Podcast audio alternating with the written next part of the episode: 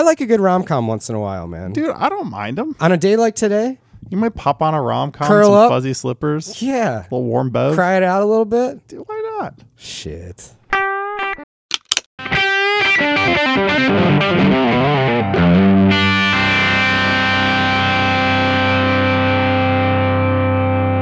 All right, dude, here we Hey. go. Hi. This is our podcast, Gearbuds Podcast, and it's a number episode 132. Here we go. Here we go. I'm Henry. That's Dave. What's up? This is the podcast. Let's do it. Mm-hmm. Let's dive into the Symphony of Corrections. I want to try to, maybe I'll throw a different lazy accent at that every week. Why you not? never know. Maybe I'll forget next time we do this. You did say orange earlier. I did a l'orange. Uh, here's your weekly reminder that cables are tone tubes. I'm trying something new today, folks. I'm still getting used to it. I've got instead of holding the iPad in my Yeah. hands with the outline, I've got it on a music stand. yeah, if you guys can hear Henry looking off to his uh, right a little bit. yeah. I feel like normally I would look off to the left Yeah. to, to get out we'll of the see how it affects your transitions in I, you know, I feel like I'm, I'm under, I'm in a bit of a spotlight because it's so the the screen is so bright, but I still want to have good. You have good posture right now. You know what it looks like? What does it it look looks like? like? you're doing reads for like um like those like um like an audio audition or something. Or like Oh, I would like to narrate your story for I'm auditioning for your friendship. you. you already got the job. Oh, cha-ching. Here we go. Thank you for listening to this. Thank you for listening to our ding dong musings that we do. Follow us on the stuff Instagram and Facebook. Subscribe, Spotify, Apple. Let's get into it. Oh, let's see. Let's see. Dude, I let's just start let's just start strong here. Coming in hot. I came back. I had a little prodigal son return visit. I visited Chicago Music Exchange for the first time since pre-pandemic. And it was it was wild, man. Did you play any tars? I played some tars. What'd you check out? Well, so the first thing that I'll say is that it was awesome to see everybody. So hi, Yeah. all my friends there that are still there. And uh, first of all, one of my main my main I wouldn't say complaints, but if I could have had my druthers while I was working there, I always wish that there were less. This might sound this might sound controversial. I wish there were less guitars, fewer guitars Mm-hmm. on the floor. Right. I felt like it, things got a little clogged. It's got a little- little messy, perhaps sometimes. It's with- a little like overwhelming, like with the amount of choices, or what? and it's always going to be a little overwhelming. Yeah. But they have really spaced stuff out, man. It's like the the floor is open. Oh, the guitars. so there's s- less on the floor. There's now. much less on the floor. Oh, interesting. They're they're the, they've even gone out of their way to spread even the guitar hangers on the walls out Mm-hmm. a bit more. Part of it was this, I you know, move to make things feel a little more open and airy and fresh, and, and so, especially because you know it's all still masked in COVID Mm-hmm. Yeah. times. Is it uh is it still appointment only, or is it? Can you? no, you in? can just walk on in, but they're only open Tuesday through Saturday right now. Okay. Uh, and the other thing is, as I was talking to some of my friends, first of all, everything that we've experienced and talked about on the show, I'd say I was hearing the same things in terms of the market, Mm-hmm. how how high it is, how you know it's healthy and strong. Sounds sounds like they're doing great over there to Yeah. the point that they are having a hard time even keeping guitars in the showroom. So that part of the other reason that it's aired out in there is that they just don't have as many guitars as they used They to. just they're just get something in and sell it right away. it sells right away Yeah. and, and it's even because of the other half of it is that as we've talked about it being hard to get certain types of instruments or certain anything right now chips silicon chips you know just the shipping woes the world Mm-hmm. has had they just have a hard they're not getting as many new guitars Yeah. as they used to so again yeah and, and as soon as anything comes in it's basically going out it's kind of crazy Wow. and uh, yeah, I mean, I, I, I guess I don't know how much of this I could get into. I heard certain things about certain brands that like they haven't been able to get big brand like normal just regular guitars from big brands for months, Like new stuff. and they might not get new stuff for like a, a year or more for yeah, some of it. that sounds about right. Which Luckily, me, they have a healthy used section. So Oh yeah, some some of the best. Although again, man, like I said, even in you know what normally like they they they're selling bursts like they, what would normally be in the in the fancy crazy hands off case. Like, even that was still just like a cool guitar, but nothing. Dude, there was actually one a guitar I've never seen before, a 1960 335, but had been factory ordered with a 345 neck. So 1960, you know, that's I mean second year mm-hmm. and instead of just being the bound dot inlay or no it, actually in 1960 i don't think it would have even been bound yet it would have just been a dot inlay neck it has a 345 which is bound and then the split parallelogram which is one of my favorite necks. And I've never owned a Gibson that has split parallelograms in it, Yeah. but that guitar was fucking gorgeous. So it was a it was a sunburst. No, it was natural top finish, dude. It was. So it is that like the is that the reddish? No, it's Oh, like that's just, like, wood, brown. but like light, uh, like a lightish wood, and it yeah, is might be a one of one guitar, like one of the Wow. rare guitars I've ever seen. They No have that there. shit. I also got to check out. They're asking a pretty penny on that bad boy. I, th- I it's over seventy five thousand. I know Okay. that. Yeah.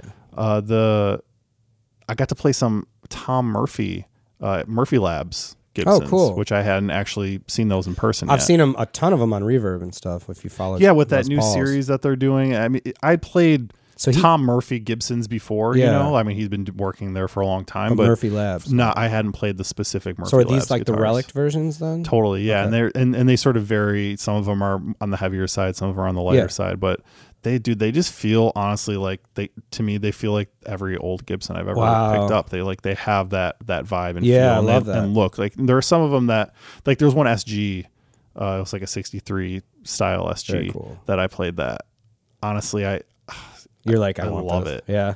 yeah, they're not cheap. You know, they're they're expensive Yeah. custom shop instruments, but you, Yeah. they're, it's certainly a fraction of what you'd pay for a real. Well, they're north 63. of like ten grand, probably, right? the yeah they they're between like seven and ten. Uh, depending on what being it a little cheaper. Yeah, the SGs yeah. are a little cheaper. I think this that SG was around like eight thousand dollars, Yeah. something like that. But yeah, I mean, compared to like spending you know forty grand on something vintage, Right, exactly. hundred or whatever. or more, right? Yeah. So I I really liked them. I was impressed, and I also got to finally see the Pacific Peach oh, finish in person? In person, how did it compare to the photos that we've seen of it? I think that they did a great job. Like you know, you know how it is. You're a designer boy. Uh, Like you can you can tweak colors, you can make Yeah. stuff look different, and then Sure. when you see it in person, it might feel a lot different. You I don't want to disappoint people.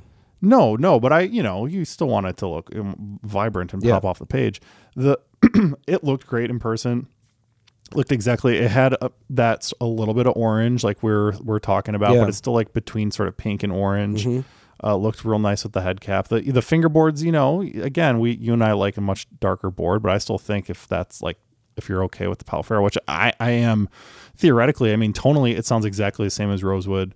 It's just a much more sustainable wood, so that's why the brands I, have gone to I it. do have a touch and tips for this week about Ooh. that specific topic. Let's hear it. Are you, did you look up staining fretboards? Uh, I didn't, but I got some advice from somebody who has looked into it. Okay. already. And uh, now this is, I'm not saying anybody should do this. oh no. But what people are using, they're not using stain, they're using shoe polish. ah. So just be careful if you do it because that shit will get everywhere. yeah, that seems I could never do that. I don't think I would care enough to do it, Yeah. but I don't know. I could see it looking great. I'm sure it would look good for a little while, but then also there's no way, dude, there's no way you're not going to get shoe polish on your strings.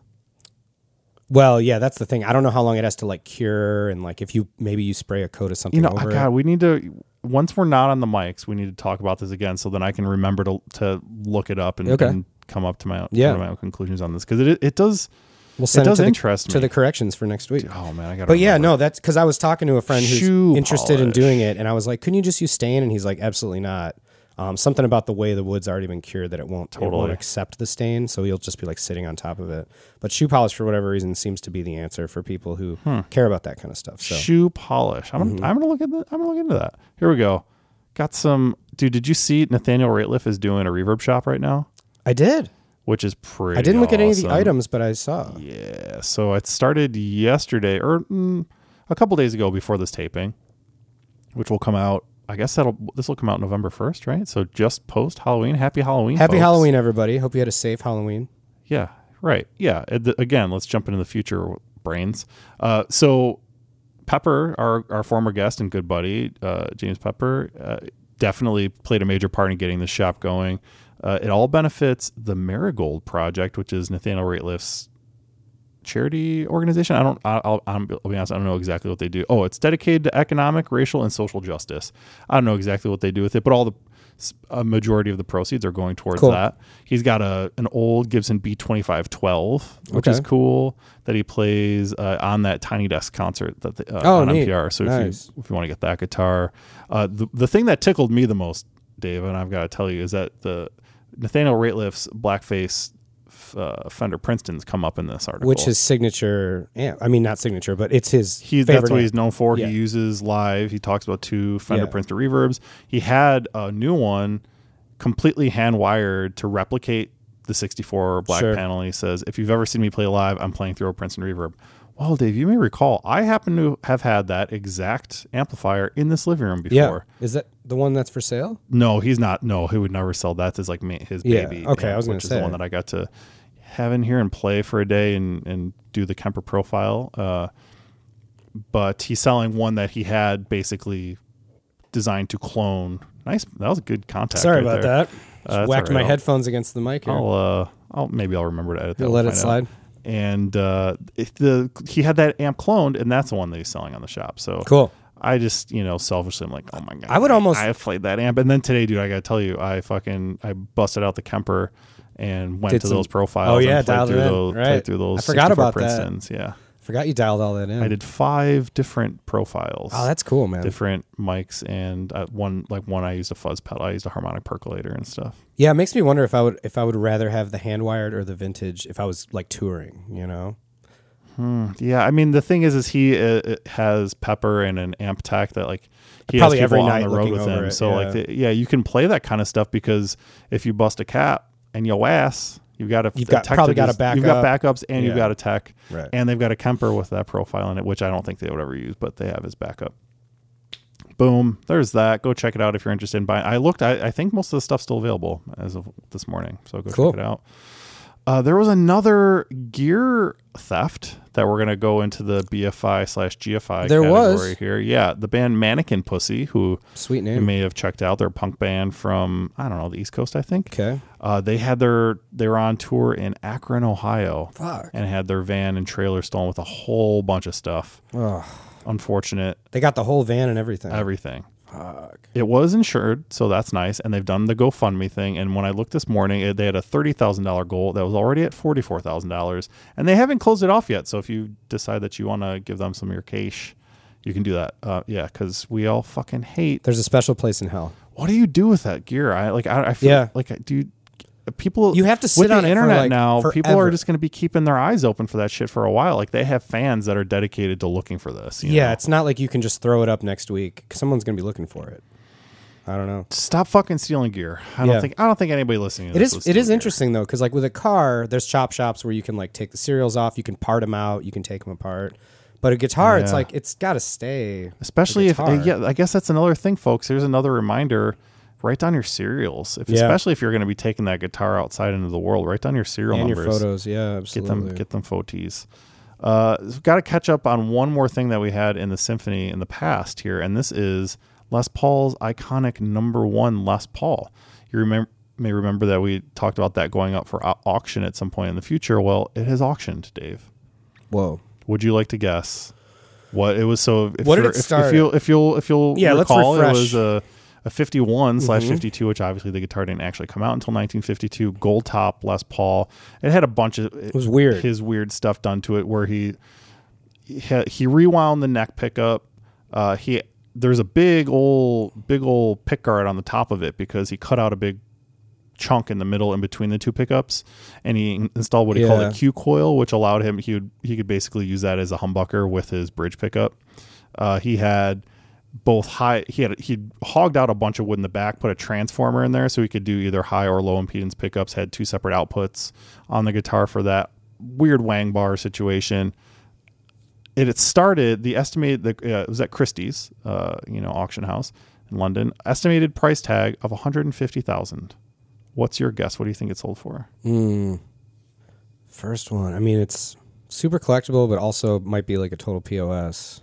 It, it plays Yeah. they've they've uh, I watched a video with I can't remember his personal tech's name but he talked about even you know having been with him for 40 however 50 years Yeah. however long he was with him all the uh, Les just busting stuff out but yeah he it, it, it still plays it still does it still Um, does a thing I'm gonna say let's just go half a million. Nine hundred and thirty thousand dollars. Wow. Yeah. I almost my instinct did want to say a million, but Which uh, man, you know, now that I'm saying that number, I'm trying to remember. Do you remember what Johnny Ramone's Mosrite sold for? Because it Se- might have been was in the nine hundred and thirty thousand. was it? I thought it was in the sevens. I thought it was in the nines, and I, for some reason, I want to say it was also Yeah. nine thirty, which would be crazy to me. Yeah. Th- But I guess I mean, does Les Paul still have the kind of wide fan base that the Ramones have? Of course not. No. But I think that the people that know about guitars in particular care about that Yeah. So yeah, that that yeah. brings and and it, again, it was another Yeah, you mean Les Paul the person. Yeah. Er, exactly. yeah, Yeah, the fans of the guitars, but even those, you know, even if you're a fan of the guitar, I don't know who would want number one. I guess is the question. You know, any I, I could see any.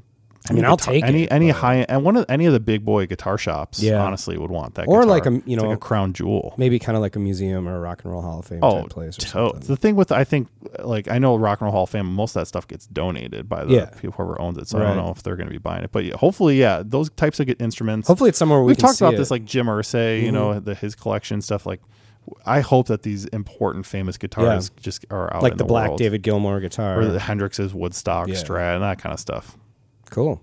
Wow, that's that's a pretty penny. Pr- pr- pretty penny for a Lester. Which uh, before we before we leave the symphony here, I might as well mention uh, Cappy dropping off his fucking his mods that I get to mod back to life for him now on his Les Paul. We've talked about the guitar a lot throughout the years Yeah. of the Gearbuds podcast. Cappy's our good friend, and Yep. and uh, he's he's a he's always towed that line between sort of beginner and intermediate guitarist and. The, one of the ways that he he pushes himself into caring harder is by modding his guitar, Which I think is a stuff. great it's a great approach. I agree. I, I think you so should too. really enjoy what you're playing. I think the the problem is that he's you know he's seen me do a lot of this all of the stuff on that guitar before, and he got a little got a little big for his britches and thought that he could replace the he, he went with a stop bar tailpiece to a different. It's basically a Duesenberg style vibrato, and uh, it didn't quite work out as he was thinking. Yeah, so, it was a, it's aggressive. I don't think I would have even I would have come to you uh, like initially. and just And just I know after it. Yeah, you know what you're doing. I know what I'm doing, but I'm still like, Ugh. So that's fine. I'd say if you're feeling comfortable with it, go for it, folks. But then just be prepared to take it to Yeah. your a local tech or yeah. one of your best friends who is a sucker, and we'll just do it for free for you. and so now I'm gonna. Uh, I'm I'm actually because I've never had a guitar of my own with that specific vibrato on it. So I've I've, I've like played them, but yeah. uh, It'll be fun to get it working and I want to get it working and then have fun with it and see if I like it enough to ever. I, it's part of me. I think it. I wouldn't say I, th- I find it unattractive. I just I your definitely don't like it as much as a. It's a Bigsby. blue burst. Also, I'm not even color. talking about the guitar. I'm talking about the big, just the Yeah. vibrato bar itself. I Right. feel like it's you know it's an interesting design, but I'm not sure if I I would say that I like how it looks. What do you have? You have got something on the SG, don't you? I have a Bigsby? Bigsby on that. Yeah. Yeah, Interesting to The see how they compare. I always forget the designations. I think Oh, it's yeah. like the B three. Yeah, there's the B3 and the B7. There's a B seven. Is I think the B seven is the longer tailpiece version, which you'd put on like a Les Paul. The the SG always had the smaller sort of horseshoe style. I mean, they had the sideways vib- vibrola thing too, but it, you never really got the big vibrato, the big Bigsby, the big Bigsby on an SG. So. Yeah, I I had a uh, I had a B7, I think it was. Maybe it was B3. It was on a uh, that harmony that I like dismantled and sold all Mm. the parts for. Um, but you come to find that it's basically like besides like a stamp, it's the exact same ones they used. Um, Oh, yeah, dude. They they're it's all still. Same. I think I think like the LP shit. might have like an LP stamp or a G stamp for a Gibson or Yeah. something. But like other than that, it's the same metal and the same. And we've talked about it before, but the the spring in the Yeah. Bigsby came from a, a Harley Harley Davidson engine. That's right. That's pretty cool. Pretty cool fun fact. Paul Bigsby was a motorcycle guy. Damn right. So you know what, Dave? What's up? That brings us to the end of the symphony, which brings us to the beginning of my favorite segment every week. Get your notes out because, folks, it's time for Dave's Docs. Dave's Docs. It's time for Dave's Dave's Docs. I don't have. I don't know what you're doing this week, so I couldn't come up with a, a sort of sing-song pun of a song from the band. So that was Uh, just me fucking going. For Yeah, it, no, that was probably like uh couldn't be further from the band that uh I worked on. I wanted to, you know, It's time for that's closer. Yeah. Um so no, well, a little bit. Uh, you know, it's funny.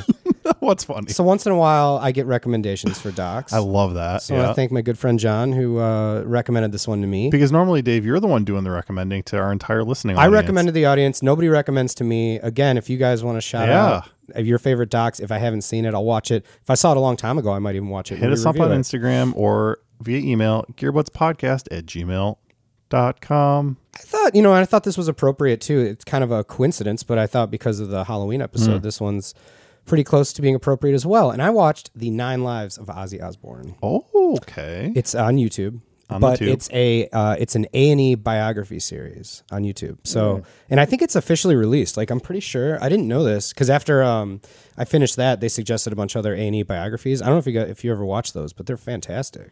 I did, you know, a long time ago. I mean, they do don't them about I actors and they do them about right. you know musicians and all this. So Um, but there's a lot. There's a lot about Ozzy I knew, and there's a lot about Ozzy I didn't know. What's your What's your favorite Ozzy era? Like if you- Sabbath. Sabbath. Okay. Yeah. All right. Yeah, the first like two records of Yeah. Sabbath. Um, but it was I'd say fucking the first five records of Sabbath. Yeah, all fuck day, it. All you know? Sabbath. All Sabbath all day. All Ozzy Sabbath. All right. Um, Talk, talk to me about Mr. Osbourne. Okay, subtitles are a must. If you watch this on That's YouTube, awesome. there's a subtitle button. Click it, closed caption. You'll you'll thank me later. Um, his real name's John. John Osbourne. Did not know that. I think uh, isn't that his kid's name too? Jack. Jack. Well, Jack John is and a- Jack, yeah, those are the same- interchangeable. Same, deal. Yeah, but yeah, Jack's his kid. Um, so it's actually a legit doc. It's like there's interviews with Rick Rubin, Post Malone, uh, his kids, uh, Sharon So this is fairly obviously. recent. It's yeah, I want to say it was probably done in like 2019 or 2020. Sick. It was just uploaded to YouTube in October. So Mm-hmm. I mean, it's you know I don't know when it came out or when they New to filmed the it. tube. But uh, I grew up in Birmingham, England, uh, in a bombed out area of the city. He had no plumbing. He had to piss in a bucket and shit outside in Hmm. a outhouse. Um, so that was kind of crazy, considering like the amount of fame and money he ended up getting in his Yeah. life. Probably one of the most wealthy rock stars ever, I would say. Yeah, and how much of that has he has he snorted straight up his his nostrils? Uh, At, at least seventy percent of it. yeah, right. Um, uh, Beatles were his first discovery of rock. He bought a Shure 55 mic and Mm, we the, everyone's favorite default tattoo uh, Yep. microphone. and uh, a 50 watt Vox PA. So he put an That's ad right, up. He put an ad up uh, in a pawn shop or a music shop or whatever, and was like, "Hey, uh, I'm looking for. A, I'm a singer looking for a band. And I I've got a PA. I have a PA." And literally, like that's so. Black Sabbath was in. Well, it wasn't Black Sabbath yet, but the uh, the other members, um, Bill Ward, Tony Iommi, and Geezer Butler Geezer. were in uh, they were all friends and they actually all came from the same like area i don't know if it Mm-hmm. was the exact same town but like close enough to be in the proximity which i think is always interesting in, in bands because you're like you know what are the origins of these guys how did they meet oh they met by like just bumping into each Mm-hmm. other basically so i thought that was kind of cool they started playing with him because he had the pa they were rocking out like blues riffs that was kind of like the thing that they started jamming with and so then they started like they they rehearsed across the street from a, a movie theater, which I thought was interesting, and because they would look at it all the time and there'd be like whatever horror movie was playing, and they're like, how come nobody makes like music for like horror fans? You know, like people pay to go see a horror movie. Will they pay to see a horror band? So then they kind of went on this idea of like being this like kind of dark thing, you know. Wow. First song they ever wrote was Black Sabbath by Black Yeah. Sabbath. Um, he came up with the riff. I believe it was Tony came up with the riff. He had so they had the 16th century book. I think Ozzy had it or something. And Tony was like, "I'm gonna put it under my bed and sleep for you know like sleep with it under my bed." And like two days later, he came up with the riff. So he definitely summoned from this old book. Stick some books under your bed, folks. I mean, that's a great tip right there. Um, so that I thought that was fucking cool. Um, you know, and then there's more generalization. If you, if I mean, if you don't call Black Sabbath the pioneers of heavy metal, I think there's something wrong with you because really, when you go back and think of like the the darkest metal bands to the poppiest metal bands, Metallica or, or Soundgarden or whatever, you're you're literally thinking like, okay, it all came from Black Sabbath. it all came from Sabbath. You know, there's so no doubt. I thought that was fucking sweet. Uh, Paranoid shot to number one after they've been a band for three years, which was We just didn't we just talk about Paranoid not that long ago? Maybe I can't remember. I think I did it. We were talking about t- uh, Tony. Maybe I was talking because I was talking about the icons episode. that Yeah. was very boring. Yeah, And I, I just feel like it's cropped up uh, in my life a number of times recently. The fact that Paranoid was just a throwaway song that they Yeah. just wrote in the studio last minute. and I will say probably the first Sabbath song I ever heard. I think. if I, I can't. I'm not sure if it was that or Iron Man, but I, I definitely got. Iron Man riff was we yeah, sold our soul for rock and roll. I think is what it was called. yeah. Greatest hits compilation at a, at a very young age on compact disc. And man, dude, fucking love Sabbath so much. I fucking love them, day. dude. Like it makes me want to like just put them on right now. yeah. Um, Fuck this podcast. Also, also it was a uh, it was a good doc because they used actual music from the movie. I mean, from the band. It wasn't like they didn't you know skate Thank- around all that thank, stuff. Thank Paymon. I mean, they were literally like they're interviewing with Ozzy like throughout the thing. It's it's current Ozzy, so Mm-hmm. Right. you know he's he's old as shit. Um, so check this out. They uh, after in the summer of '72, they'd already been blown up. They got all this money and shit.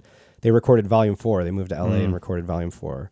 And uh, they did so much cocaine. They were doing it 24 hours a day for two to three days in a row at a Holy time. gosh. Non fucking stop cocaine party. That's kind of how cocaine goes, though, isn't it? It Especially if is. you got the money f- to handle it and, And a you young just, body. You can just do as much as your body can handle.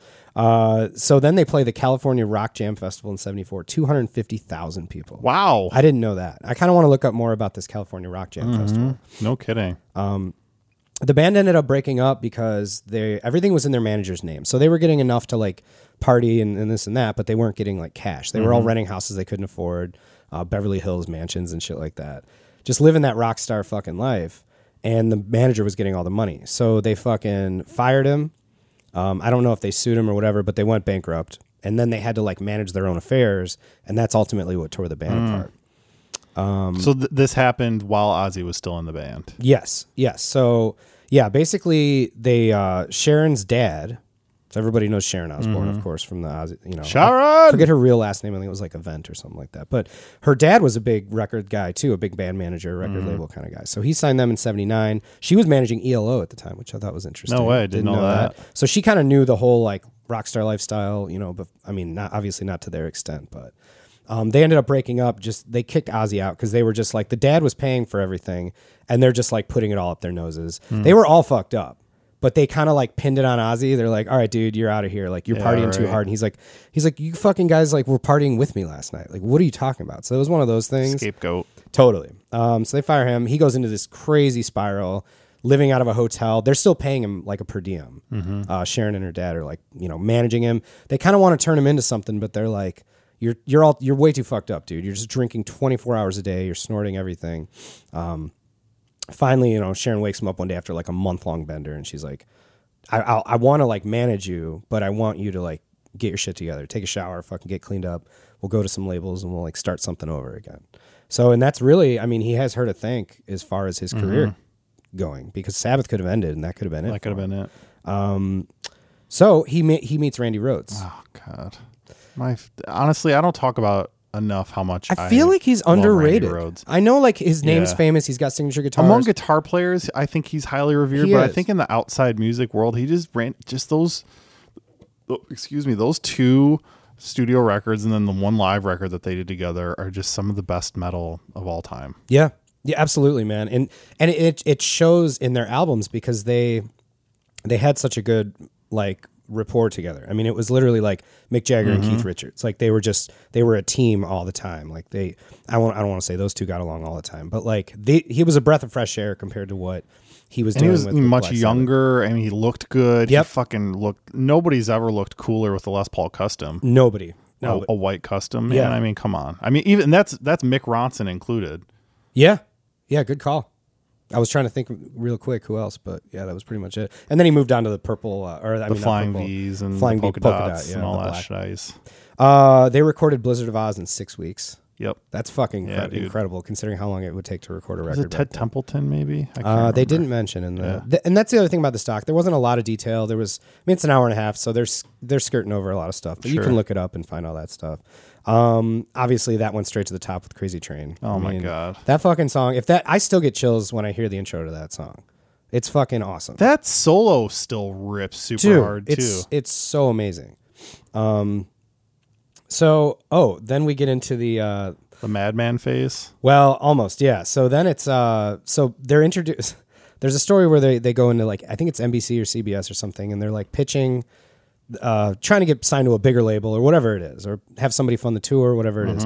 But you know, Sharon takes Ozzy to this meeting, and they're like, well, you know, we got to make it like a big thing. Like we've got to make it like we can't just show up and be like, hi. So she's like, why don't we release Doves, peace doves, and call it this like meeting of peace, like this peace of the mind, and like kind of this big, you know, symbolic thing. Well, Ozzy's pissed drunk. He uh they go into the meeting and before it even starts, they release the doves and he grabs one, he bites its head off and throws its carcass on the table. That's fucking crazy. That's fucking gnarly, dude. I mean, he's and he says himself, he's like, I wouldn't have done that if I was, if you know, like he's like, I was just completely blacked out Yeah. drunk at nine in the morning, you know. Uh, oh, so that that fucking part was crazy. Well, because I've always heard the tales, but I never heard it out of his Mm-hmm. mouth, and he tells the story of it, so it's pretty wild. Um, and then oh, they released Diary of a Madman while Blizzard was still on the charts. So it was like Big swinging balls move. they recorded there. that in one month. They basically had a break between a tour, like a two tours, like a European and a U.S. tour. They had two months to relax, and they recorded an album in one month. Wowzers. That's fucking cool. Um, then there's the bad incident. They go over that. yeah. Uh, that all started because it was actually Ozzy's idea to. They were in Des Moines, Iowa, and it was Ozzy's idea to like do this kind of like you know shock type show where at the end they would take like you know stuff from a butcher shop, like ground up animal parts, and they used a catapult to hurl everything out into the crowd. So like the people are getting hit with like raw meat and just like entrails. that, dude. I would be I- so oh, dude, if I I know. at I'm show they were watching- shooting of I'm watching that with, with my wife, and she like looks at me and she's like about to throw up because like I mean, imagine going to a show, you're already sweaty from like, and this is like the big, the big Here's encore. some hot entrails Yeah. coming at you. So then the fans are throwing stuff back, Yeah. you know. Um, and somebody threw the bat on stage, and he actually thought it was a rubber bat. He didn't know it was real. He grabbed it, he bit into it, and it exploded in his mouth. And Oh. obviously, he, he was like, at this point, he's like, I fucked up. Like they had to go straight to the hospital, and he had to Yeah. have rab- like series of rabies shots. No kidding. Yeah. So they they weren't like, oh, he bit a head off a bat. Like he was trying to be cool. Keep partying. He thought it was like it's a like barfed everywhere. he thought it was like a fake fucking bat. And Yeah. it just like, yeah, he like ran to the hospital. Like it Oh was my god. bad news, but still one of the most iconic things ever, man. Um, then uh, everything's going perfectly for uh, Ozzy's band at the time. And I did not know. I knew Randy Rhoads passed away, but I didn't know The how. air, the the buzz in the plane on the bus. Yeah, so incident. apparently they were on a they were on the tour bus and they had stopped. They were like going from like Tennessee to Florida or something like that. And they got off the bus. I mean Sharon and Ozzy wanted to sleep on the bus and stay there. Mm-hmm. And the rest of the band got off and Randy and a few other people from the crew got into an airplane for some reason mm-hmm. because they were already there. I The bus driver f- was flying the airplane. Oh my god. Yeah, see they didn't get into that. But basically from Ozzy's perspective, they woke up, they just heard this boom. Mm-hmm. And they woke up and like somebody ran on the bus is like, "Get off the bus, get off the bus." And um, this house had exploded right next to where they were or a building or something. Mm-hmm. And it was a house. Yeah. yeah, there was a house, and they ran off the bus, and then someone's freaking out, and they're like, "Randy, Randy!" And so apparently they got on the plane, and the plane like took off terribly and like crashed into a house They and exploded. the, they were all on cocaine, well, yeah, and the bus assume. driver they thought it was funny to try to buzz over the bus because they knew they were sleeping on there, and because he was fucked up, he crashed because into they did they did nick the bus. They Right. didn't crash right into it Exactly. and they did say like had it been like another foot, they would have crashed in the bus and everybody would have Everyone would died. died. Yeah. So that's fucking wild. Um, then of course he just goes completely off the rails Mm-hmm. again, you know. Um, and that was just like, I mean, they talk a lot about his drinking in the movie. Like, Yeah. I mean, when you talk about like rock stars partying and like drinking and stuff, I mean, I, I can like drink for a day and then I feel like shit for three days. I couldn't imagine doing it over and over Oh, for months at a time. I mean, what the toll that it would take on your body. How? When did he finally clean up? So he started to get clean in um well after the Motley Crue tour was when they uh you know like the when he thing snorted a line of ants. he claims uh, I don't remember snorting ants but it sounds like something I would have done. Uh-huh. uh that's kind of his quote. But yeah so they they were touring with Motley Crue uh and then I think they were probably just hitting it even harder than ever. And then he was basically saying like you know uh when I have my when I have my first kid or our second kid or something when we have Jack I think it was or I don't remember the order of the kids but when he had one he's like I'll stop as soon as the kid's born. And like you know he he went into um, one of the rehab facilities like the famous ones the ford clinic or something Betty Ford. Yeah. and he went for I think he went for a couple like he went for like two weeks Mm-hmm. and then he got out and they were they asked sharon like they were like well how long till he started drinking again and she's like 45 minutes Yeah. so that didn't do anything then he gets really crazy dude there's a crazy story where he attacked her and almost tried to kill her Oh my god. yeah, I didn't know about this, man. Um, they kind of set it up because he's like, yeah, Dude, we've been real punchy on the mics today. Just like I know, I'm getting- sorry. No, it's both of us. We've been getting extra like, animated with our hands. stuff to uh, Yeah. to edit out. To but yeah, out. um, dude, I didn't like. There was a crazy story where he was like, he doesn't even remember what he was on. He'd been drinking, obviously, and like taking pills and shit.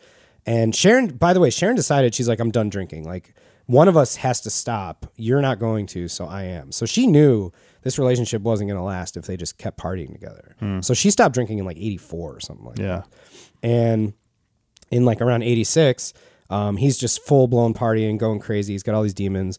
And there was a there's a story where like she's sitting on the couch reading a book, and he just came to the room and sat across from her, and he's staring at her like really crazy, like totally dead behind the eyes, and and like he's like I remember being very calm, and then he said it's time for you to die now, and he like lunged at her like a fucking animal and like grabbed her neck and was choking her, and luckily she hit a panic button that they had like mounted somewhere under a desk or something, and she reached it and hit it, and cops came and arrested him and all that stuff, and she never pressed charges, which is crazy. But like after that, he basically stopped drinking. until way later um, when they were doing the Osbourne show. And did you ever watch that show? Mm-hmm. I did. I watched probably all of it. I probably watched all of it too, and I, there was a lot I forgot about it because it was so long ago. But I forgot, like she got uh, diagnosed with cancer, All right. and then he went off the rails again. And then because I do remember watching the show, and I was like, oh, he's just like this kooky guy, and I'm like, oh, he's not drinking though. He's like sober, and he's just kind of crazy, like a Yeah, crazy he was dad. fucked up on some of that show. But then towards the end of the show, he was totally fucked up. He was, and they show him like drinking beers and getting all fucked and like just the crazy glazed look in his eye because he was depressed that she was going to die. And she actually went in remission and recovered. She's still alive and all that. Um, and then I'll wrap by saying, you know, basically, I didn't know this, but um, he's diagnosed with Parkinson's now, Yeah. which, um, you know, isn't necessarily a fatal disease, but it definitely will, you know, stop your mobility for sure. I can't. I'm not sure if this is his or not, but I'm pretty positive that the the speaking disorder that he has, the way that the the reason that Ozzy speaks the way he does is because of something I believe it's called Broca's aphasia, like a brain thing Yeah. that they- happened because of the drug use. Yeah, exactly. So they they basically they didn't talk about specifically what it was called, Yeah. but they said, well, he was diagnosed with MS at one point, right. and they're like, you definitely have MS, and he's like, oh shit, you know, this is like this is it. Mm-hmm. And then he gets he keeps going to all these different doctors, and then finally they realize they're like, no, you don't have it. You were misdiagnosed. You just like partied way too fucking hard. Yeah. you know.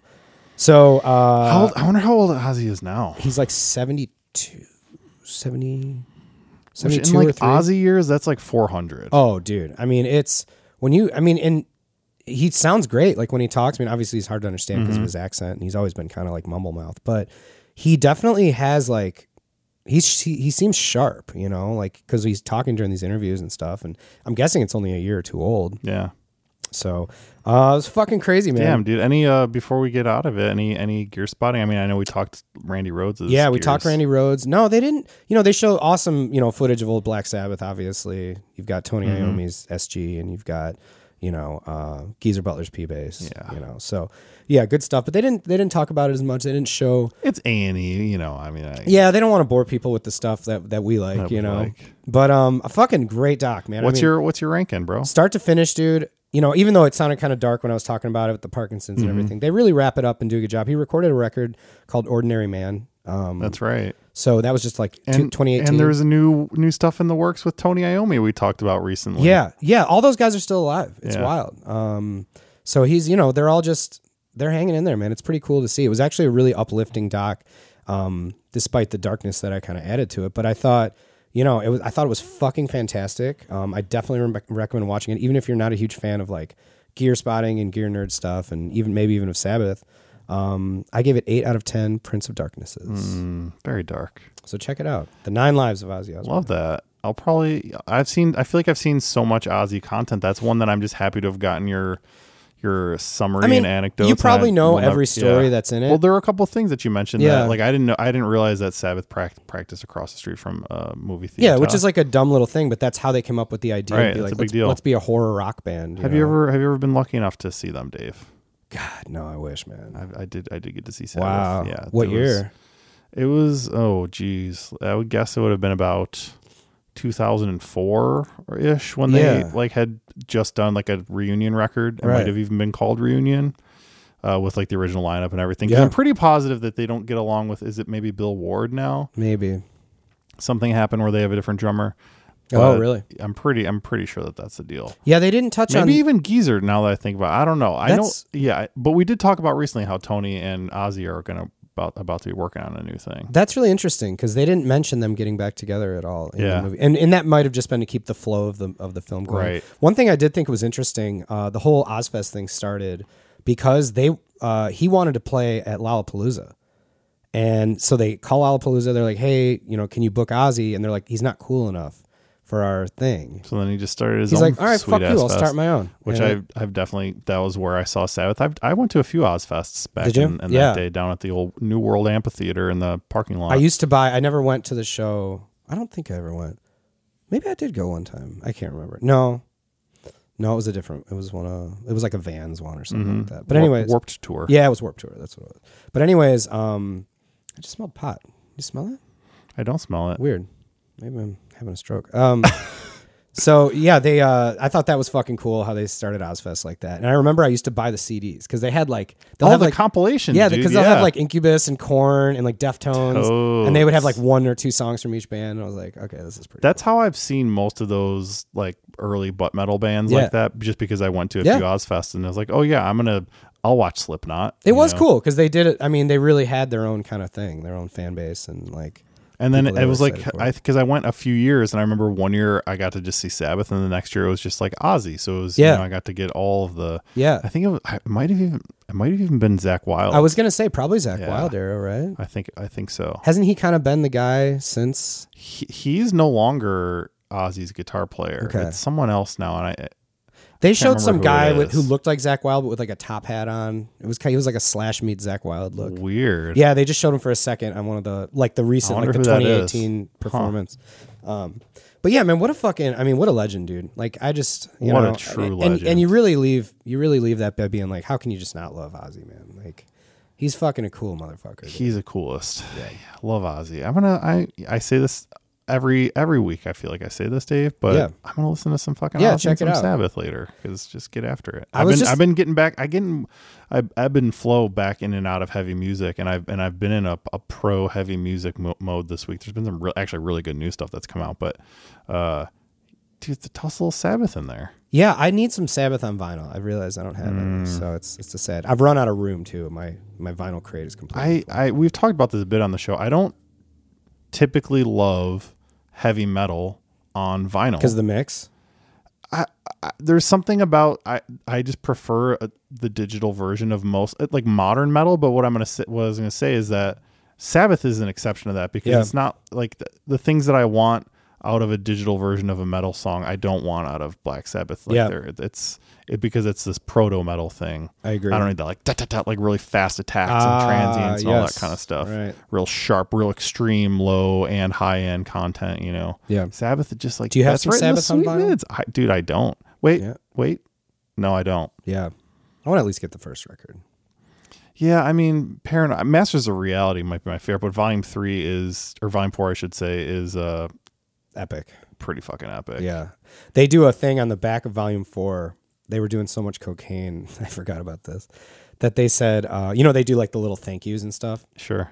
And it says, we want to thank, we want to thank, what was it? LA, we want to thank LA's Coca Cola facility or something like that. Like they thank Coca Cola.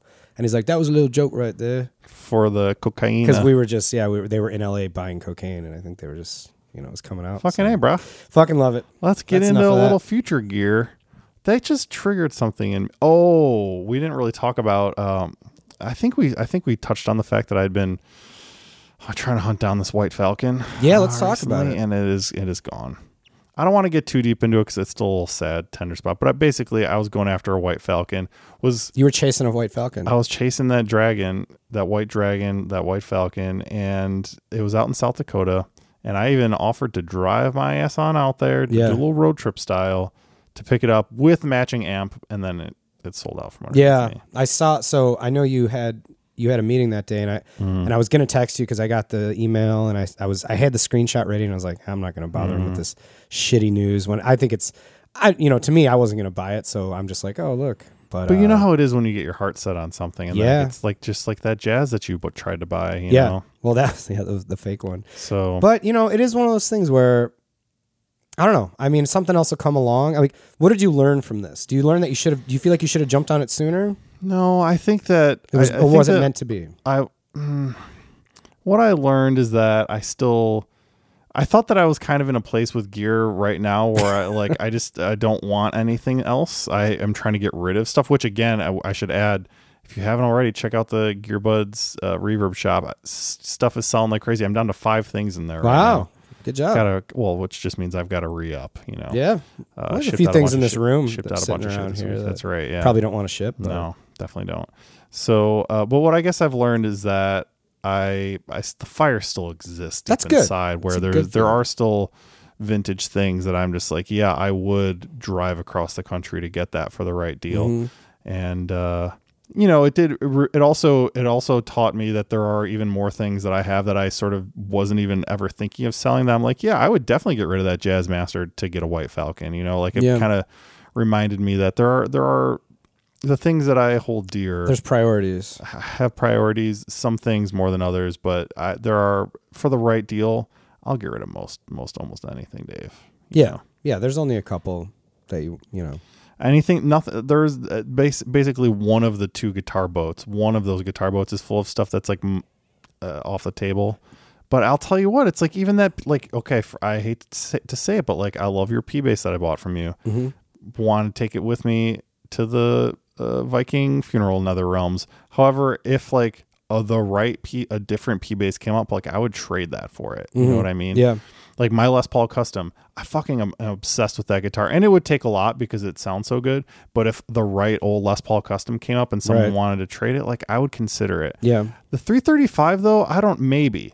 I'm not sure because it's there. It's such a specific year that I like of that guitar that it would have to be from the same the same year. And those are like so fucking expensive now. It's They're out of insanely expensive Out right of control, dude. So I don't know. Like my SG, I don't know that I'd ever get rid of that guitar. Yeah. Because I put all it was I got it new. I put all the wear in. Even if I got the same year and everything, I it you wouldn't be able to replace it. No. So I think I think it, it's interesting. That's what I've learned is that it's not my most valuable guitar. The same the, that Martin, the D76, I would trade that towards a different Martin if there was one that I thought sounded better. Okay. But the, that SG is the one thing that where it's like I just I couldn't I could never I Yeah. would never get rid of it. You could trade it for a just like a husk of an of a Les Paul. You know, like Uh, yeah, three hundred dollar burned out uh, Les Paul custom that's I'm- on sale. I'm on watching eBay that. right that now. thing's that thing's gonna go. I bet it's gonna go for like a thousand bucks, dude. Fuck. In 1980, Les Paul custom missing about half of the neck and the headstock, and no electronics or anything. Looks like it was literally set on fire. I mean, I could understand, like I was saying to you this morning, if they had the other half of the headstock. There's nothing. How there. are you gonna build a headstock?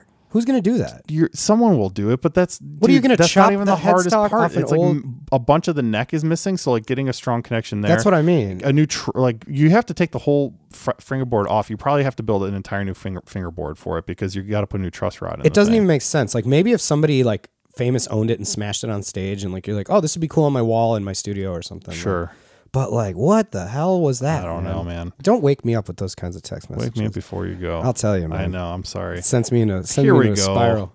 I don't. I want to despiral you. Got a couple things. So what we're gonna do? I've got one piece of new gear for future gear.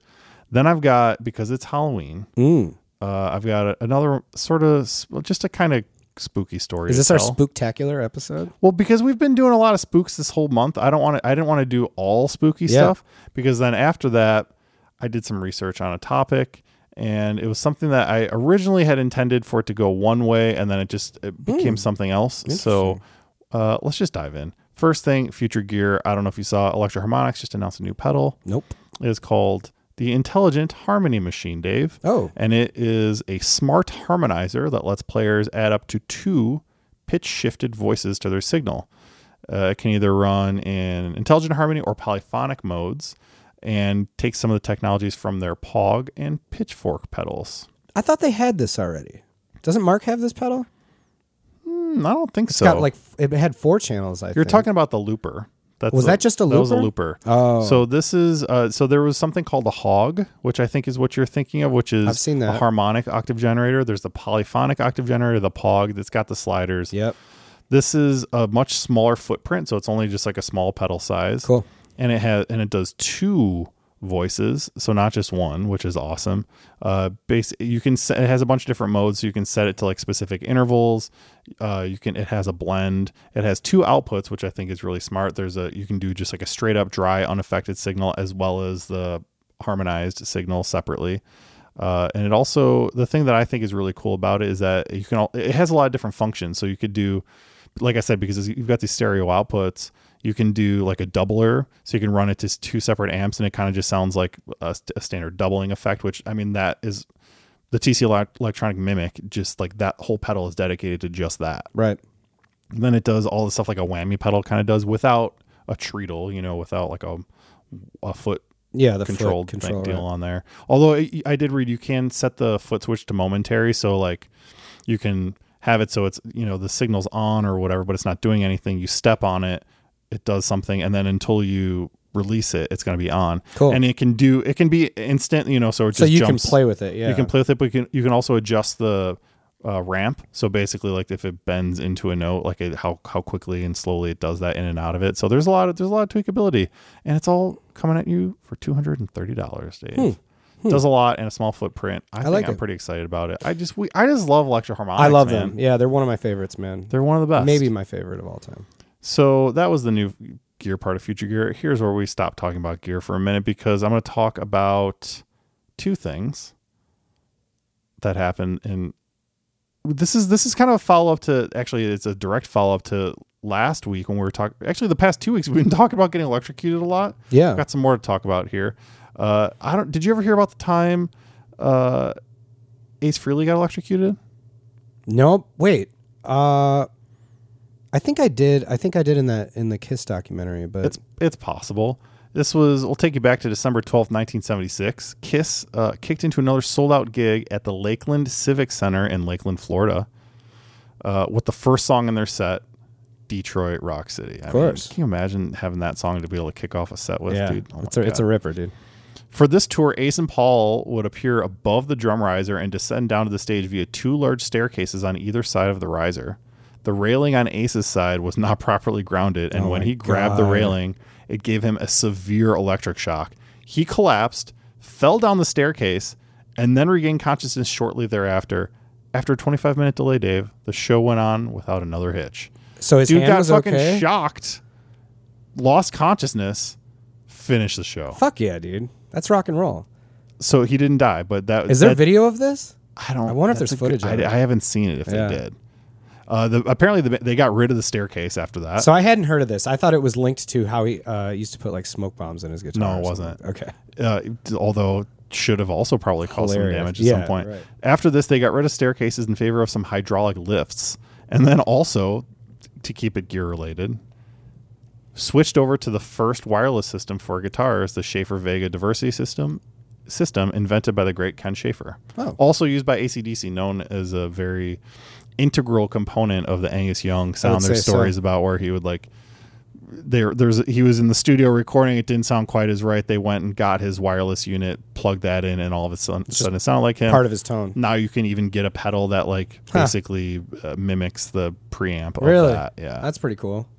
Because you you would think just like naturally, it's like oh, it's gonna, you know, hinder my tone having a wireless system. You would just assume it's gonna filter it in a certain way. maybe you like it maybe i Yeah. dude, i've got i kind of like the way that the wireless that i have sounds you still got that thing. oh i still got that thing right, cool. I can never get rid of that. I've got another spooky story for you, Dave, and this one also comes from someone that you have uh, for whom you have watched a documentary. Don't think we ever got into this, but it's fucking the day after Halloween when this comes out. We're going to tell another little spooky story, and this comes. The story comes from a man named Harry Nilsson. Oh yeah. So, for those who don't remember, Dave's wonderful review of I don't remember the name of the documentary. Um, I What forget, it? but I it's keep on wanting to say Amazon. Nilsson Schmilsson, but that's the name of the record. that No, I it's like. on Amazon, but it's yeah. I mean, he's one of my favorite songwriters. Of all So those who don't know, one of the most revered song songwriters throughout the '60s and '70s, dubbed the American Beatle. Uh, he was also a notorious party hound and had apartments in California, New York, and London. Now, his flat in London was the unfortunate site of two high-profile deaths that occ- occurred four years apart. Nilsson purchased the flat in 1972, and it quickly became the site of many raucous parties that hosted rock stars, movie stars, and royalty. When he wasn't in London, he would often rent it out to other friends and musicians who were touring in England. In 1974, Cass Elliot, aka Mama Cass, was staying at Nilsson's flat while she played a two week run of shows at the Palladium. It was in his flat that she tragically passed away in her sleep at the tender age of 32 as a result of a sudden heart attack. Wow. So she died in this flat in London. Oh my god. Now, Nilsson got real fucking freaked out by this.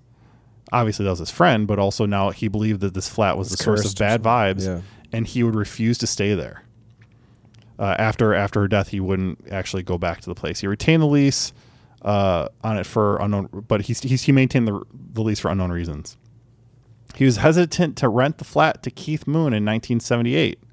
Just a couple of months after moving in, Moon too passed away in the very same flat at the age way. of 32. I didn't know that's where. His cause of death was an overdose on sedatives he was taking with alcohol withdrawal syndrome. syndrome. So they both died at 32 Wow. in Harry Nilsson's Oh my apartment. god. Uh, so he now believed that it was cursed. Uh, and then, little little coda to the story, he sold it to Pete Townshend. Oh, Pete Townshend bought the flat that Keith and Mama Cass both died in. Uh, you have to wonder what kind of like did he do you, do you overhaul it? Do you just like gut rehab that whole thing? Do you, at that you point? gotta do a seance and get the ghosts out of there? Or I don't know, man. But I don't know, bro. crazy. I I'm I I could not believe I had never come across that story before. I- that it I didn't know that both either. In Harry I don't- Nilsson's apartment. I, I'm gonna have to rewatch the doc now because I don't remember if they talked about. You'd that. Think don't that they would have to like. Why would they miss something like that? Well, I do know, uh, and I'm probably screwing the story up, but I believe his girlfriend at the time was with uh, Jim Belushi when he passed away, or was like the Oh, last person weird. to see him. It's like one of those things how like Kennedy had a secretary named Lincoln and Lincoln had a secretary named Kennedy.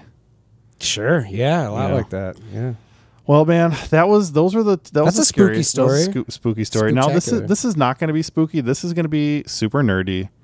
But I want to, you know, sir, I'm just going to give a little background, uh, and we're going to call this segment "Potheads" because we're going to talk about pots, okay. Potentiometers. Mm-hmm. I was originally doing research. I had this idea. I was like, man, I wonder how many guitarists have signature guitars without a tone knob. Mm. And I didn't come across that many. I mean, there are some out there we could get into eventually, maybe another episode. I'm one but, of them. But what really, and you are one of them. What really, what what what this spiraled into was I realized we've never really talked about pots and what they kind of actually do. Yeah. So I just want to I want to give a little primer on pots, volume and tone pots in your guitar. We take them for granted, but like what are they? Do you know could you tell me what a pot in your guitar actually is or a, Uh, a guitar volume or tone Yeah, pot? I mean, I'm going to screw it up, but it, it controls the, the the resistance of the signal going through it, or something like that. it is a variable resistor. That's very good, Yeah, Dave. Thank you. So let's just get into it. Potentiometer, pot for short, it's a type of variable resistor. And by turning the pot, you're changing the way electricity flows through it. yep. Inside the pot, there is a circular resistor strip. This is the element that gets wiped by a quote sweeper. So you've got the element, you've got the sweeper. Turning your knob changes the position of the sweeper on the resistor strip. The sweeper allows you to choose how far the electricity has to travel on the strip until it reaches the output. So physically, there's this there's this like half like this three quarters of an arc, and it literally you're just changing how far electricity goes on that arc. That's what your knob is physically doing. Uh, it's an electrical device doing two things at once as well. So it's in, introducing series resistance and a short across a signal. The short is what dampens the high frequencies of the signal, even when the pot is on 10. So that's if I don't know if you've ever done the experiment, and this is kind of what I was getting at originally with, my, with this this thought was taking either either wiring uh, your pickups directly to an output or just to one volume pot and out or just to you know what basically what impact taking a pot out of the circuit does. Right. that's what the short is what essentially causes the tonal change. Um, and uh, this again this is what when the pot's on 10 for instance if you have a 250k pot you can choose any value from 0 to 250k uh, now I was going to get a little bit further into resistance. We don't really need to do that. But the one thing that I do want to add is that these things all have tolerances determined by the manufacturer. So in reality, you've got this 250k pot. It might actually only be like a 243k pot. Right. You have to actually you can use a multimeter. You can check that. And So they see where actually it is. they can adjust that at the factory before they send the guitar out. After they manufacture it, they're, they're going to sort through. Say they make a hundred. I don't know what their manufacturing tolerances tolerances are, but they could, you know, they could probably get rid of five that don't f- fit within what they det- they determine to be Gotcha. a wide enough range that it won't matter for guitarists. Some, That's maybe interesting. maybe sometimes. And that's the same for capacitors, for Yeah. resistors. Like all that stuff has certain tolerances. It'll often be like plus minus five percent or ten percent, something like That's that. That's interesting. So you really could change the tone just by swapping out the pot. Oh, you sure can. So that's what we're going to get into right now. Typically, single coil pickups, you use a 250K pot, single coil like a Strata Tele, because the 250K pot allows less of the high frequency to get through. Uh, darker sounding pickups, P90s, th- humbuckers, typically you're using a 500K pot. That's just like the rule of thumb. Now there are some things in between. Like some people I know, like a 300 a 300K pot on a Jazzmaster is a common one that you'll. I didn't know about. there were 300. Mhm. Totally. I want to talk a little bit about why these things happen. So again, higher resistance pot 500k pot. That means it's higher resistance than a 250k pot. Uh, it won't send your high frequencies to ground as quickly as 250k pots do. They sound brighter and allow more high frequencies to pass through. The 250 will sound will send more high frequency to ground, making the pot sound a tad darker. Uh, again, we talked about the 300k pots. Uh, the thing is, is that there is no correct pot. It's just the one that sounds best to your ear. So Right. people do do that kind of experimenting all the time. 250, like everything, they're like, oh, if you don't put 250s in it, you're not, you know, it's like, right. hey, Try it. Maybe maybe your P90s will sound a little better to you with your rig if you use a different value pot in there. And now, know? to be fair, like, um, you know, if you, I guess you can alter it just by being like, oh, I use a 250k pot, but I only run my tone at like half halfway or something. Exactly. Yeah. and that's why they're variable. That's why we don't use switches for this kind of thing. But although you absolutely to get the same sort of impact, you could just wire a 200 250k resistor in the circuit and then that's going to do the same thing that having the tone pot all the way up is doing to your tone. I've been wanting to put like a tone kill, like push pull mm-hmm. on one of my P bass knobs. Yeah. I've been thinking about it for years because I'm like, I don't have a, a version where I can go into that no tone, pillowy kind of thing. Well, I'll tell you what, Dave, uh, and that's something specific that I was going to talk about. I'll just jump ahead to that. That's something known as a no load pot. Yeah. So basically, we, you know, we talked about the sweeper goes over over the element, and where it is on the element determines how much resistance it has and how much electricity is flowing through. A no load pot has a stri- uh, has a spot either at the very end or the middle. It depends on the way it's constructed, where there's no element. It just goes metal to metal. Right. So it, it takes the full resistant strip out of the equation entirely. Uh, I, I did a lot of. I've never had a, a an instrument with no load pots, so I actually did some. But you can still these. adjust it then? Yeah, so you, it, when it's not on the metal to metal, it'll go, it'll sweep it back over onto the element Yeah. and then do the resistance. Nice. So it it, it's, it effectively pulls. It just a, essentially adds a little bit of wire, but which inherently has some resistance, but not the same level of like. A, a How would you know? I mean, aside from your ears, would you be able to tell if you had a no load pot by like testing it or looking at it or something? You could probably measure it, but I I think you'd have to look honestly, Yeah. And you probably don't. It's, Right. it's a much more, way more uncommon thing. That's like a you know fun aftermarket blues dad uh, additive. But Totally. I honestly am curious. I would like to try it because as we you know we've talked about a bit um, that P bass that I got from you that there is no like there's no working tone pot on there. So Yeah. I've been curious like what adding a working one on there would do to the sound. And There used to be. I of mean, course, yeah, there there out. is one on there. I think it's just busted Yeah. or like the wire is goofy or something. probably. Yeah. So, but I've I've wondered maybe a no load pot is a great way to be able to test that. Yeah. Interesting. Um, so talked a little bit about the why. Uh, now, oh, there's one other thing that we haven't really talked about. Uh, there are linear pots and there are, are audio pots. This is this refers to the taper when you're when you're turning. So as you probably imagine, a linear pot is a linear value where it goes from zero to, to 100 evenly throughout the course of the travel of the of the turning the knob Right.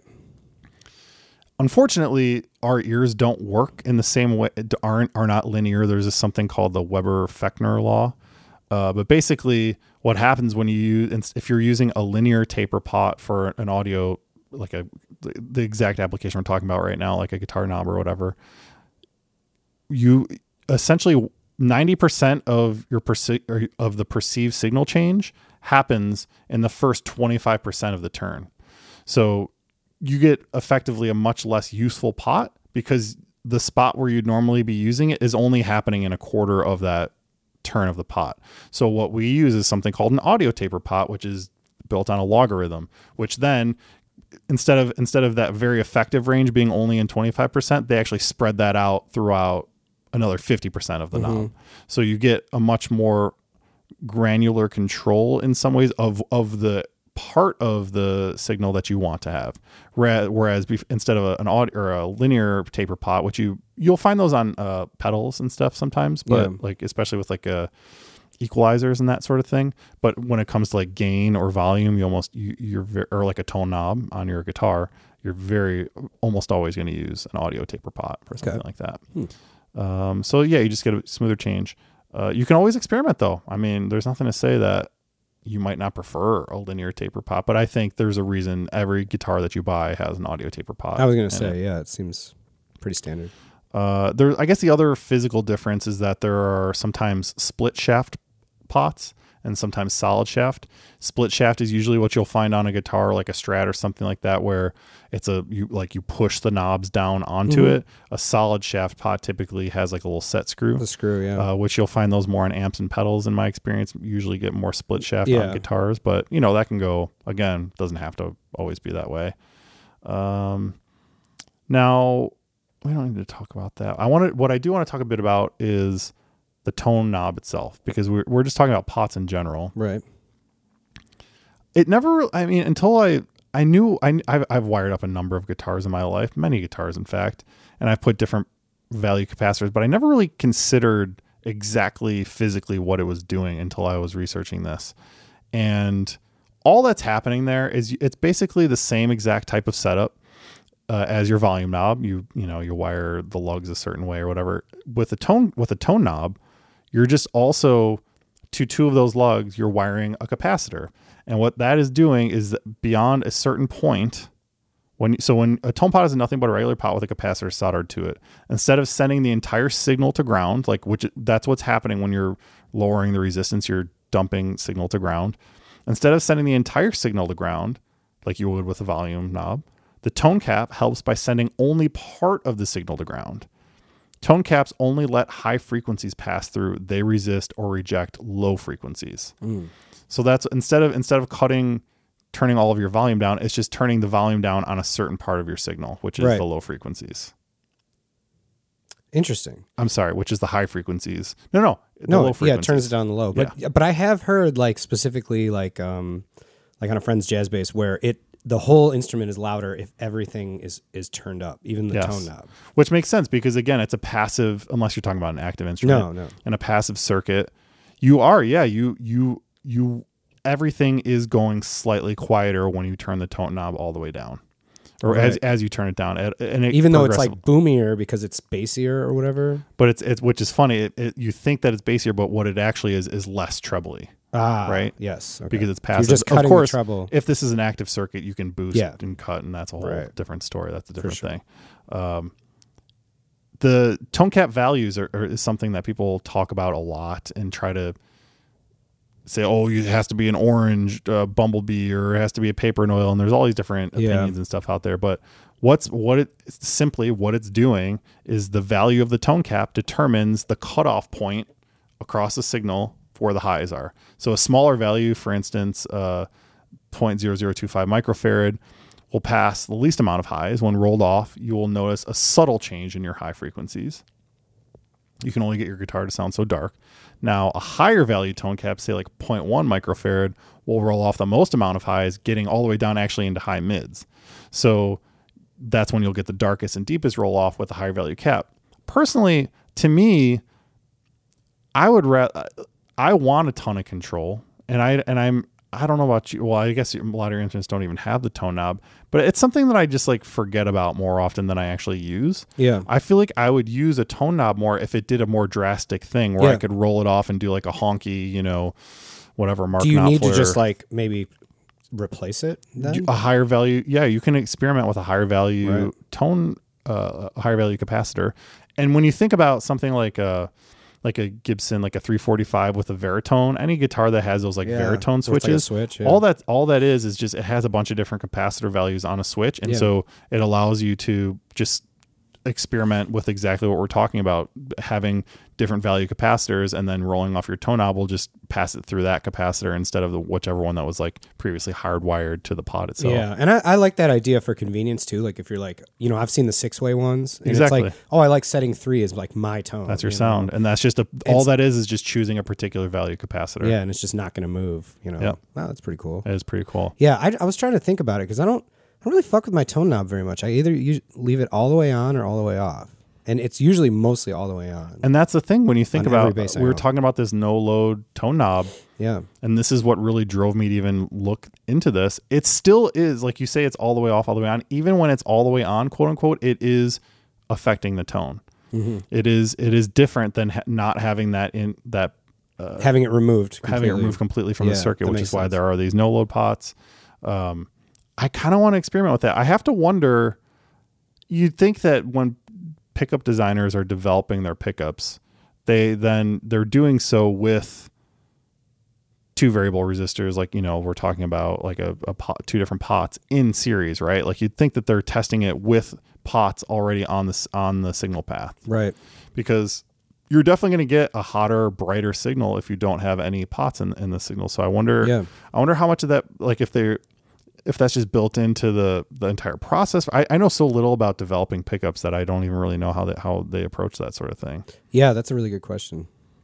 But it's I think like all this other stuff. Like I mean, there's even the blender pot, which we didn't really talk about much, where, where you can that you'll see this a lot a lot on like. Well, I guess it's kind of similar to the what my bass is set up, but usually you'll see it on three pickup guitars where it'll be like you've got a neck pickup and a bridge pickup, and then you've got like a middle pickup on a blender on a blender right. pot, Right. uh, which is also a very interesting way to use these things and has its own sort of repercussions.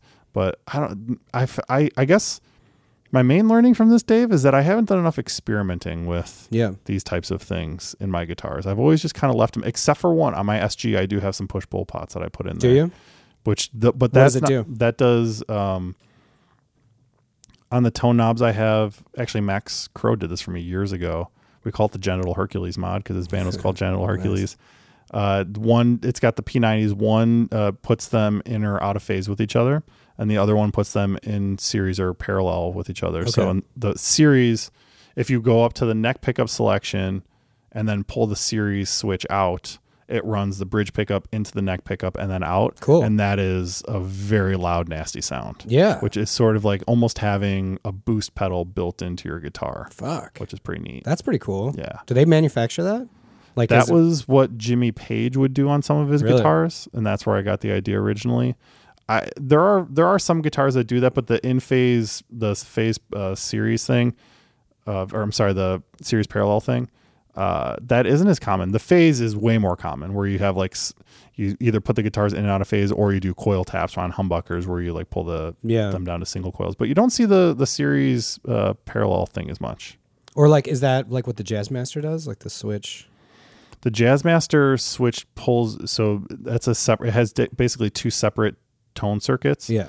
It switches it down to the rhythm circuit, And then which the- it- that gives it its own volume and tone knob. And then the wheels are the other and the two. wheels, yeah, the wheels do one does volume, one does tone, Right. and that's typically just for the the neck pickup, and it's a much darker overall sound Mm-hmm. than you'd even get. You're, it's possible to get out of the uh, other side. Hmm. So, but no, it's yeah. I I don't. The Jaguar has more those extra switches up on top, and Mm-hmm. that does some of the. I, again, uh, it does phase. I, I'm not sure if it does the. Because I know the parallel. Mustang does too. The the Fender Mustang guitar. Does it also have those extra Jaguar switches yeah. up top? Yeah. Those definitely do uh, phase things. I'm not It sure. makes. I mean, a good it question. just sounds like if I could describe it in layman's terms, it makes it sound like it's coming out of like a tiny speaker. tinny. Yeah, Yeah. that's that's a phase. Yeah. But I don't know. I don't think it has a series parallel actually. Hmm. More guitars should have that. It's a cool little feature. Yeah, it it's just is. nasty and loud and noisy and way over the top. But sometimes you want that, Dave. Yeah. I one of these days we're gonna we should open up my P bass and see what the hell's going on with that thing. We should, man. because it, when I, you know, like it, it's two volumes, so I've got the single coil jazz and then I've got the standard P bass pickup. Mm. When I and it's it's volume volume and there's no tone knob. So when I turn up one, you get a nice, you know, jazz bass sound or you get a nice, you know, P bass sound. When you blend them together, you almost get like a humbuckery like weird sound. And it almost does feel like it rolls the tone back a little. So I don't know, it might be a no load pot. I'm not I don't. know. I think. I think what's more likely happening is that the way it's wired is causing some phasing issues, which you just think sound cool, which Yeah. because they probably do. Well, that's why I'm like, I don't know if I want to fucks with it because You could. It would be easy to get it back to what it was. Yeah, Okay. for sure. We should try it. Let's do it. Yeah. You know what else we should do? Huh. End this fucking beefer of an episode. Yeah, baby. beefy, dude. We got we got after it. Uh, happy spooky season, everybody. We're Yep. gonna officially retire the morbid content. I guess nobody died. No, actually, two people died this week, Oh. but they're famous people, so it's we've already heard. We've probably already talked about Keith Moon dying on the show before. Maybe Mama Cass for that matter too. Who knows? Yeah, I always thought she choked to death. Yeah, well, that was because she was fat. Oh, that's Yeah. rough. Yeah. Well, all right. With that, With that, and if you've made it this far, go make some music.